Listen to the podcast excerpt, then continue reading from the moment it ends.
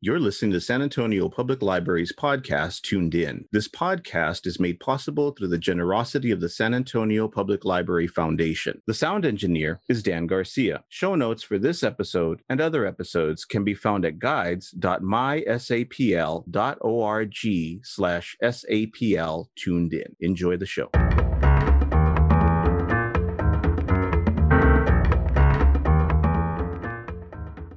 Hello, everyone. This is Edward with the San Antonio Public Library Tune In podcast team. Today we have Dan. Hello. Raquel. Hello. And we have two special guests from the YWCA. We have Coda. Hi, everyone.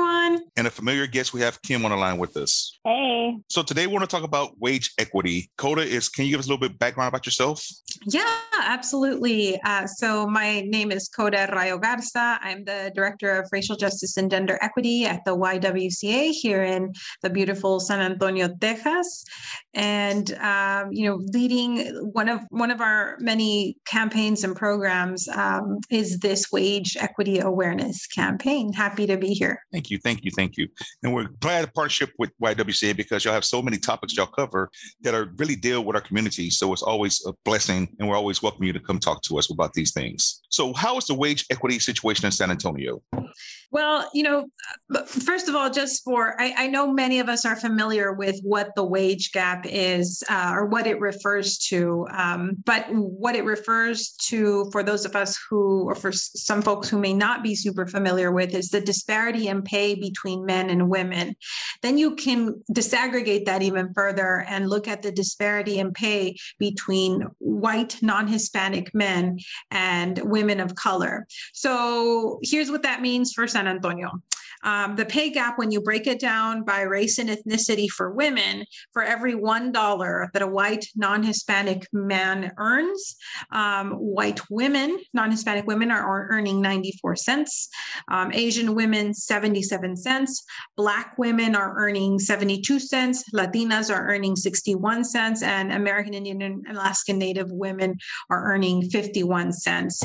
Now, that is the numbers specifically to San Antonio. Um, the national numbers mirror that trend, um, but at the national level, Latinas are earning even less at 46 cents for every $1 that a white non Hispanic man earns. Um, and for Black women, that's 58 cents at the national level. Yeah, I, I have to admit that I looked at the numbers for the at the links that you provided, and I had an opportunity to just kind of take a look at the data. And I'm, I'm not going to lie, I was appalled, you know, and and I was appalled for a very specific reason for in, on my part, and that's because I have two daughters um, who are both teens who are entering this arena, and you know, looking at this and seeing what they're heading into is just, I mean, it it it it, it makes me really sad to be perfectly honest with you. I mean, I I uh, the the immediate thing, the first thing that popped into my head was, well, what can I do about this? You know, so what what can we do about the wage gap? What what strategies? Uh, what kind of awareness? What you know, what role can we play in making this, uh, in doing something about this? Yeah, absolutely. You know, the very first thing is just to talk about it, to educate the community. Um, and, you know, there definitely will be folks who, for perhaps it's that they don't have the right information, or maybe they've heard differently or different narratives about the pay gap, but it is very real. And we have statistical data that supports that. Um, and it has been stable. The wage gap has been stable for the last 15 years or so, even despite over having a federal law that discriminates um, pay uh, inequity um, or, or, that outlaws pay uh, discrimination. We still see a disparity in what men are earning versus women are earning, um, which impacts women of color um, in a, in a deeper way. But so the first step, talking about it, sharing the data, sharing the information. The second uh, step is, you know, empowerment and equipping, um, in particular, women and women of color and young girls, um, because we can start having conversation. Um, and it's some some of the work that we're that we're doing now is starting early, having conversations conversations with young ladies about um, you know the value of their work and about their right to ask for what they're worth and to ask for for higher pay.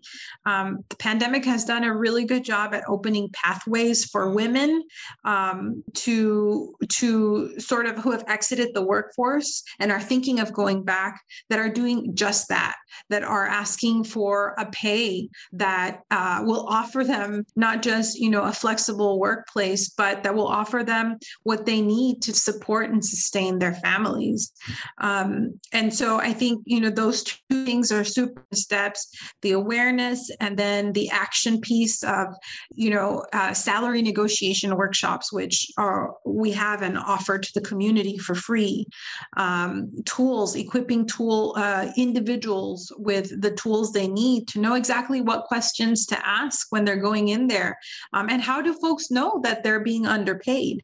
Um, all of those those are those are tools right? Those are skills that we aren't taught those things uh, early on right? So um, for some of us that you know came into this later in the game uh, and and having these tools helps us perpetuate um, equitable equitable pay. So we have to change uh, to get to, to an equitable workplace, we have to individually do our part as well to change what the expectations are, um, how the relationship should shift between an employer and an employee so that an employee is empowered and is paid, uh, you know, is justifiably paid for the work that they're doing. I would even like to encourage young ones that are joining the workforce, right? Even if it's a part time job, to ask their other coworkers what they're making um, just because employers don't necessarily like you to talk about your wage, but that's because it's in their benefit and it's not illegal. And so we really encourage, you know, to ask like, oh, I'm making 11 um, an hour. What are you making? Just so you know, because if all your other coworkers are making 15, that's a big thing that you can go ask your manager of like, you know, I see that people are making 15, I'm making 11. I just want to ask about that. Is it about education? Is it about experience? If it's not, then it's like, I deserve to be paid 15 like everyone else is. And so having that conversation, not feeling scared to ask your coworkers? So when I was um, just listening in on the wage gap, for me, it's a, I have the opposite of Dan's situation. He has two girls. I have two um, young men that uh, my children are boys, and I have to help them understand that there is this. Obviously, the gap is that's astronomical to me, and me being a single parent, uh, you know, two boys, I have to even I have to drill that into my children's heads that they should stand up for the females in their lives. Um, one of them currently has a girlfriend, and um, she is an happens to be an artist, and she did a, she did a commission piece and they were trying to really lowball her and he was like no you have to fight which gave me a lot of joy to see that he was like no you put in this many hours you put in your own like you need to get what you're worth which i just it made me very happy. And it's because they see that i am not making as much as you know my male counterparts my in my position it is a little bit different because it's the only one in the in the the library system right now. So it's it's a little bit different to kind of gauge but something that is at the same level it it is you know it is there's there's a gap. There, there's no really no good way to put it. There, there's a gap. And and it's quite obvious.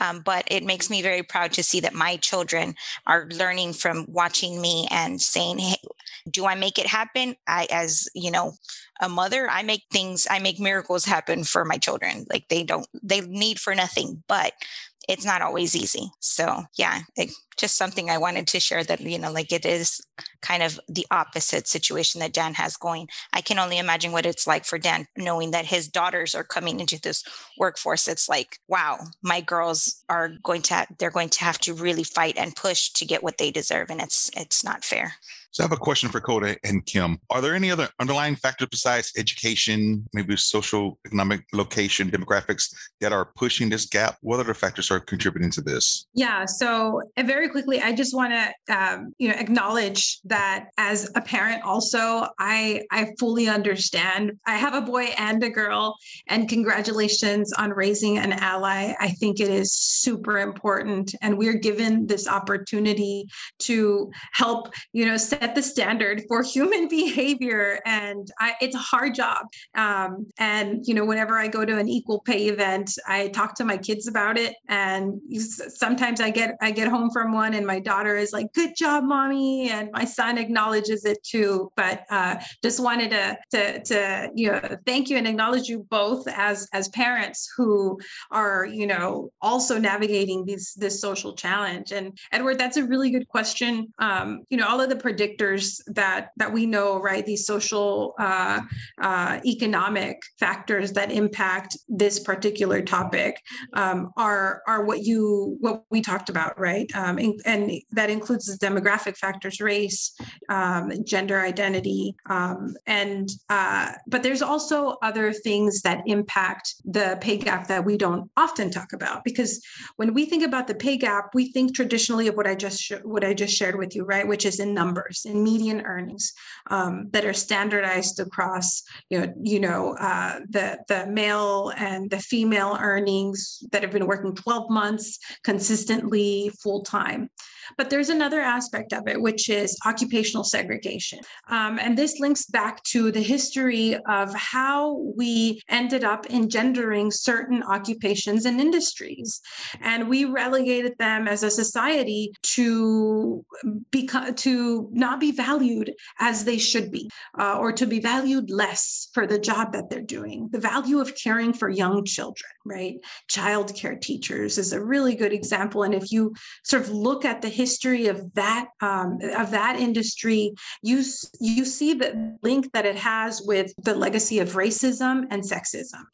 Um, and so when you think of these gendered occupations, uh, that again uh, is another thing that impacts um, our ability to move past equal pay. That's going to require a societal shift in in perception and understanding the work that we value and why do we consider certain jobs jobs to be valued less when perhaps statistically and, and supported by research, it is the case that those folks in those jobs are actually working more hours than some of the folks at the higher uh, at the higher level of the of the organizational ladder.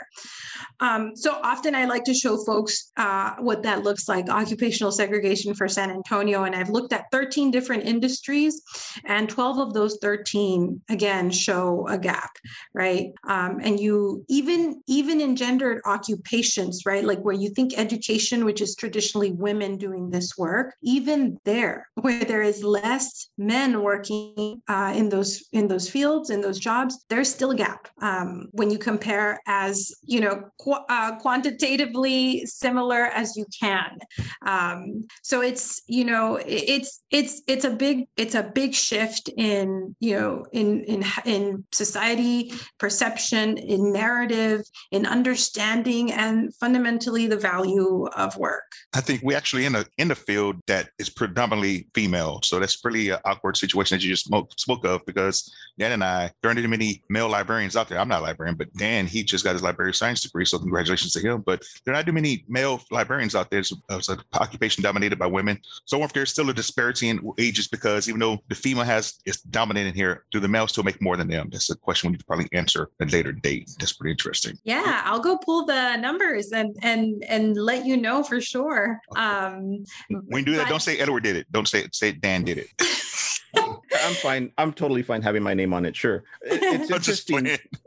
it's interesting because librarianship is traditionally a female uh, perceived uh, profession. And when I uh, when I enrolled in library school, um, it was uh, I was kind of hailed in, to be perfectly honest, because there it also has a representation uh, gap, uh, librarianship. So you don't find a lot of Hispanic males or Black males in in this profession. Um, and so, in on the one hand, it's like yes, we need more Hispanic males in this in this role because it's important for for the public for people in you know that use the library services uh, to have that representation in the library. But now i'm concerned about okay so i'm being you know I, i'm being welcomed in but also you know is there what's the catch? You know am i am i going to wind up in a situation like this where i'm making more money than somebody than a, a female coworker who deserves to be making exactly as much as i'm making you know, I, I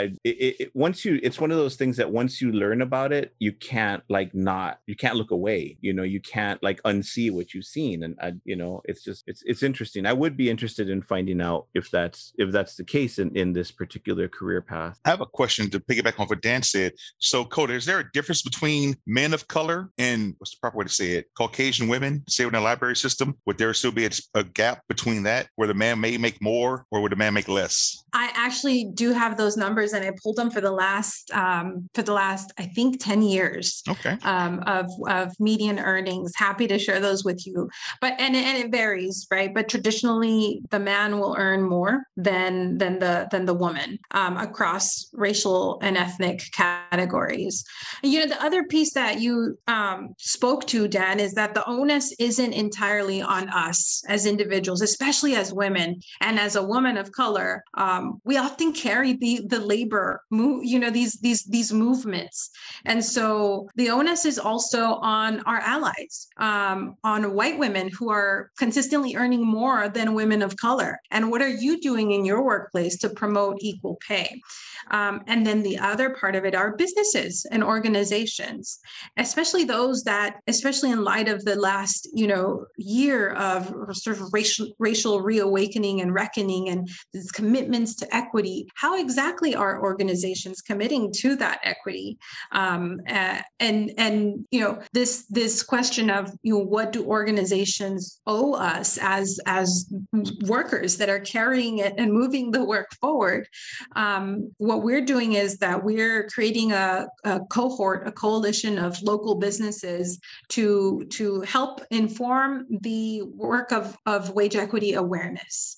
Um, because, you know, we believe that you commit to creating an equitable workplace and you do the work and you see the, the numbers and the data behind, behind how it benefits a workplace, because we know that equitable workplace with women who are paid um, equitably have at least, you know, are 15% more profitable. Um, and we know that there are higher ret- uh, retention rates in workplaces that not just are committed to gender equity, but that have practices and protocols in place to promote that. Um, so there are real tangible benefits for organizations to commit to closing the wage gap. So um, I know that you said it can't always fall on the individual, but I do feel like some of it is um, certain people are afraid to ask for more because they feel like they don't want to ruffle any feathers. I am not one of those people. I'm like, I'm going to advocate for myself, but there is a lot of people that feel that way that they're like, oh, well, this is what they're giving me because it's, it's the starting pay and I am only just stepping in, but I may have some other type of of advantages that maybe another uh, candidate didn't have and that that's the reason that they decided to hire me. I do have something a little bit extra and i should be compensated for that. Some people are not willing to to speak up and and request or even inquire at that point. A lot of people don't even bother asking which i think that maybe that's something that we should be teaching our children hey if you feel like you deserve more you need to go out there and ask for it uh, i like I said, I push my children to kind of not just accept bare minimum. If you you ask, the least you can do is ask, and if they say no, then okay. And if you feel that you're still that that that no is not good enough, follow up with another question as why. When I'm bringing A, B, and C to the table, uh, that's I think something that that maybe we should start teaching our children. And I like that you all have classes, and I may you know be sending my kids on to to um, maybe attend one of those things because I think it's something necessary that people don't advocate for themselves. And it's sad, and it happens. I see it more with females. Like like they just st- they'll just say oh okay well this is what they're giving me that's what i'm going to take when in fact they can ask for more I think learning that assertive communication is really important because I feel like too often girls think assertive communication means aggressive. Um, and we teach that in our youth group um, how to be assertive because it's really important to ask for what you want and what you need. Um, and maybe not just asking initially when you get hired, but also if you're already working someplace, asking for a raise, you know, every year um, and coming with, you know, I've helped train this person that came on last year, so I think I deserve this. Um, asking for raises is a really important thing as well, especially if you've been working somewhere for a few years now and that hasn't happened, then that's definitely something that should be asked for. Even you should inquire, maybe even annually. Yeah, I can definitely relate to being sort of, you know, like the younger version of me and being afraid to go and ask for a raise when I worked at, um, you know, at a day at a at a child care center trying to to make my way through college. Um, I so I can relate to that, and I always think back if I had a template for what to say, um, that would have been super helpful, and that's what we're hoping to provide when we when we have these workshops, these salary negotiation workshops. It's guiding guiding uh, women so that they don't feel like they're going into this alone, right? Because they've practiced with us, maybe. Uh, you know, we've had kind of like a mock, you know, come in and ask for a raise um, type of, of, of situation. Um, so yeah, 100%. I think it's it's so important to to work with young folks uh, on, on this. Would encourage like companies to invest in like bias trainings um, and pretty frequently because I feel like a big part of that is biases of hiring. You know, um, I just in my experience and limited experience of hiring people, um, people say comments that I'm like, oh, that's not okay to say, right? Where they're like, well, she's in her 30s, so she might have kids, and it's like, whoa, why are we assuming that? You know, or they'll be like, oh, well, he's in his 50s, he's not going to work as hard, and it's like, well, where do you assume that, right? Like from the resume, it looks great, and from the interview, there's a lot of things that people have biases about that I feel like also sway in how much they think that they are, you know, should deserve as a pay scale when really that should already be decided and it shouldn't be a factor of that person unless there's other elements, you know, like educational degrees or just years of experience. Um, but that pay scale should be something formatted to where there's not a bias that they're like, well, I think it should be on the lower end. Yeah. So I, you know, fully encourage you know everyone to kind of you know stay sort of in tune with some of the work that we're doing here with this because um, you know in creating a roadmap to an equitable workplace for a business uh, what we've learned uh, from speaking to businesses from hearing from people um, is definitely that that is one component of how we tackle the wage gap. Um, it is that you know training is going to be needed. Um, but also having in place practice uh, you know protocols and hiring that will open up your hiring pool to ensure that you are you know getting a pool that is diverse. Um, and so that's definitely a checkpoint in our roadmap to uh, an equitable workplace. And uh, the, the roadmap isn't um, online yet. Uh, we're kind of finalizing that. But that's our hope right? If we can bring uh, a tool for businesses to help walk them through if they're committed to it to help walk them through all the things that need to happen from understanding the basic components of you know what is the wage gap to calculating it internally to working through the, their HR department, setting goals, practices, and protocols, and then iterating and making sure that we're covering all of our bases here. Um, that is what we're hoping to um, to to help local businesses through. Um, like I said, and then that's one piece, and then there's the advocacy piece. But the work just it's a it's a long game. We're we're in it for for the long run. Um, so that you know, Dan, you you don't have to worry about about your girls as much as as as we uh you know growing up had to go in there and demand for more.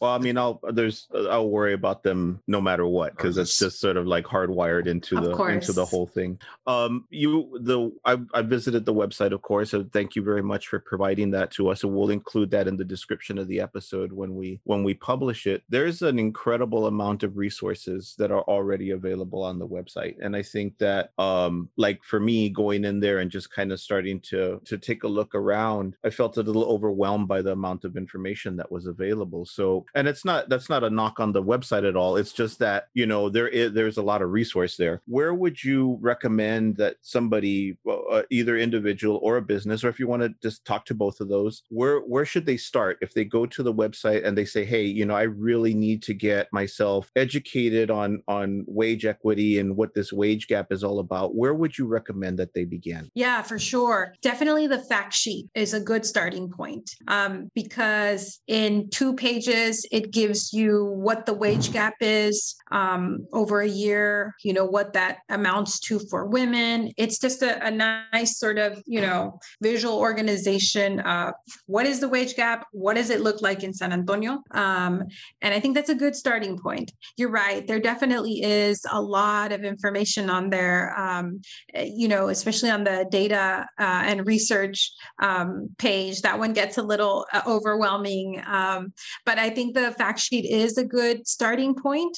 Um, and then, you know, going from there and then slowly digesting some of the other, some of the other um, resources and information. Um, and we'll get to, we'll get to putting it all in a nice video for you uh, soon. I have a question. I just want to circle back to what you mentioned earlier, Raquel mentioned earlier, how the education portion of salary negotiations and just negotiating your salary, because I was thinking the fear, the stereotypes that Kim was talking about, if you're an older or a person of color, you go get a job proposal, hey, I want this job, but if I ask for money, maybe they won't give it to me. Maybe I need to just settle for what they offer me because I want this job, really need this job. So how do you overcome that fear with education and salary negotiations? What other classes do you offer for that? I think the main one is really, um, you know, what we've we've partnered with AAUW um, National, and their curriculum is, you know, uh, work smart or start smart, work smart. So there's two things, right? It's how from the onset, you can go in equipped, prepared, ready to negotiate, and you know, individually overcoming that fear, which is definitely difficult. I mean, I totally get that. Um, the I think the idea is that with some of these tools and resources, that it might it might help you know kind of walk you through that step by step. What do you? What's the first thing you say? What's you know? How do you ask for more? What do you include it? Even down to when is the best time to go in and ask for a raise. Um, because that's also an element of, of it right? Might it be better to go in after you've completed a big project uh, and met and out you know uh, uh, performed on certain goals and expectations or something like that. Um, so i think i really think that you know having some of those tools and resources is helpful. I think also just talking to other to other women right? So creating kind of finding networks of support and if they aren't there then you know that's definitely somewhere else where we can plug in and create a network of, of, of support for women who you know have experienced pay inequity and discrimination mm, and or are on the road to to asking for more. Awesome. Thank you so much for information. Dan do you have something else? I thought you had your hand up. It's such a i mean it's a huge topic. There's so many. So, so I, I yeah. i know we we could probably do i mean we could go on for a long time talking about all of this is just so I don't know. I, am I mean I'm I'm still trying to digest a lot of it to be perfectly honest with you. I mean I I, I had some awareness just you know from uh from some of the classes that I that I took in in in library school uh, relating to serving diverse communities. So there was a sort of a toe in already um and and a bit of an awareness and then of course the city provided a, a, a racial equity training not that long ago which was excellent um and and also uh touched on on wage equity and it's just i mean there's just so much um i i it, it all honestly i mean it makes me even so what it does for me is it makes me think back to my mom um who was a single parent who raised two boys without a lot of support and i think about everything that she had to do you know and and and that also sort of brings around the whole there, there's a cultural aspect to it too right? I mean there is is sort of just like this well it is what it is kind of acceptance that we're that we're taught um in in the hispanic culture. Um and it, i always want not well now i wonder you know not always wonder but now i wonder what it might have been like if she would have been more assertive in her um in her uh employment uh because she worked a lot you know? I mean we we barely got to see her sometimes my brother and i because she was trying to put food on the table for us and that was just uh you know that was a that was a long hard haul for her and and, and you know there's a lot of people out there that are living that. I, I think that's tell the, you this oh, i'm sorry oh, sorry. oh, no, i was going to say i just think that's the fear that a lot of people have just that you have to put food on the table you have to do this you have to provide for your family so you don't want to rock the boat by asking let me get a dollar more. I, i'm worth a dollar more. That fear of losing all of that for a dollar more makes us compliant with whatever they offer us. I think that's the, the biggest problem we have. Yeah you know um something that you said right now, Dan. I actually had a conversation with an organization over this past weekend, and they brought up that same component. Someone brought up the the cultural component, right? As um, you know, as a Latino community, um, as uh, and and it was interesting because she mentioned you know a very similar thing, um, but obviously you know Latinos are not a monolith, and we experience right. different things or things differently. But I, I I very much relate to what you're saying, right? Like I can't think of my mom working a minimum wage job, going in there and like you know you know demanding for more. Um, I don't think she ever asked for a pay raise in her life. You know, her whole life was a minimum wage job. But I I feel like her focus was exactly what you said, Dan, is just putting food on the table. And you know, Edward, you her job was our lifeline. Um, and it, you know, even though we barely made it by some days, it was just uh, the focus was on poverty. And I think this is what happens with historically marginalized and excluded communities is that we're relegated to focusing on surviving day by day, that we don't have the luxury of, of you know, these resources and opportunities. Um, so it is definitely there's a racial component. There's a there's a, to to this to this whole dynamic. Um, so yeah, thank you for bringing that up. I I, I'd almost you know uh, this this conversation. So actually, this is the third time that that gets brought up in a conversation about wage gap this this week alone. Wow, and today's only wow, that's impressive. thank you so much for information. Thank you, Dan. Thank you, Kim. Thank you, Coda. It's it's wow, it's mind blowing. It's definitely we just scraped the surface on this, scraped the surface on this, and it's, it's, it's so much more. Definitely check out the website, learn about it, talk about it. If you're interested, um, you have financial literacy classes to improve yourself. Just get involved and you know be more aware. And if you can, just just step outside that comfort zone and ask for a little bit more if that's possible. So thank you, Dan. Thank you, Coda. Thank you, Kim. We appreciate it. San Antonio Library. This is Edward. Thank you for joining us. Hey, thanks for listening and get connected on mysapl.org with Twitter, Facebook, YouTube, Snapchat, Pinterest, Flickr, Instagram, and follow Tuned In on SoundCloud, iTunes, and Google Play Music.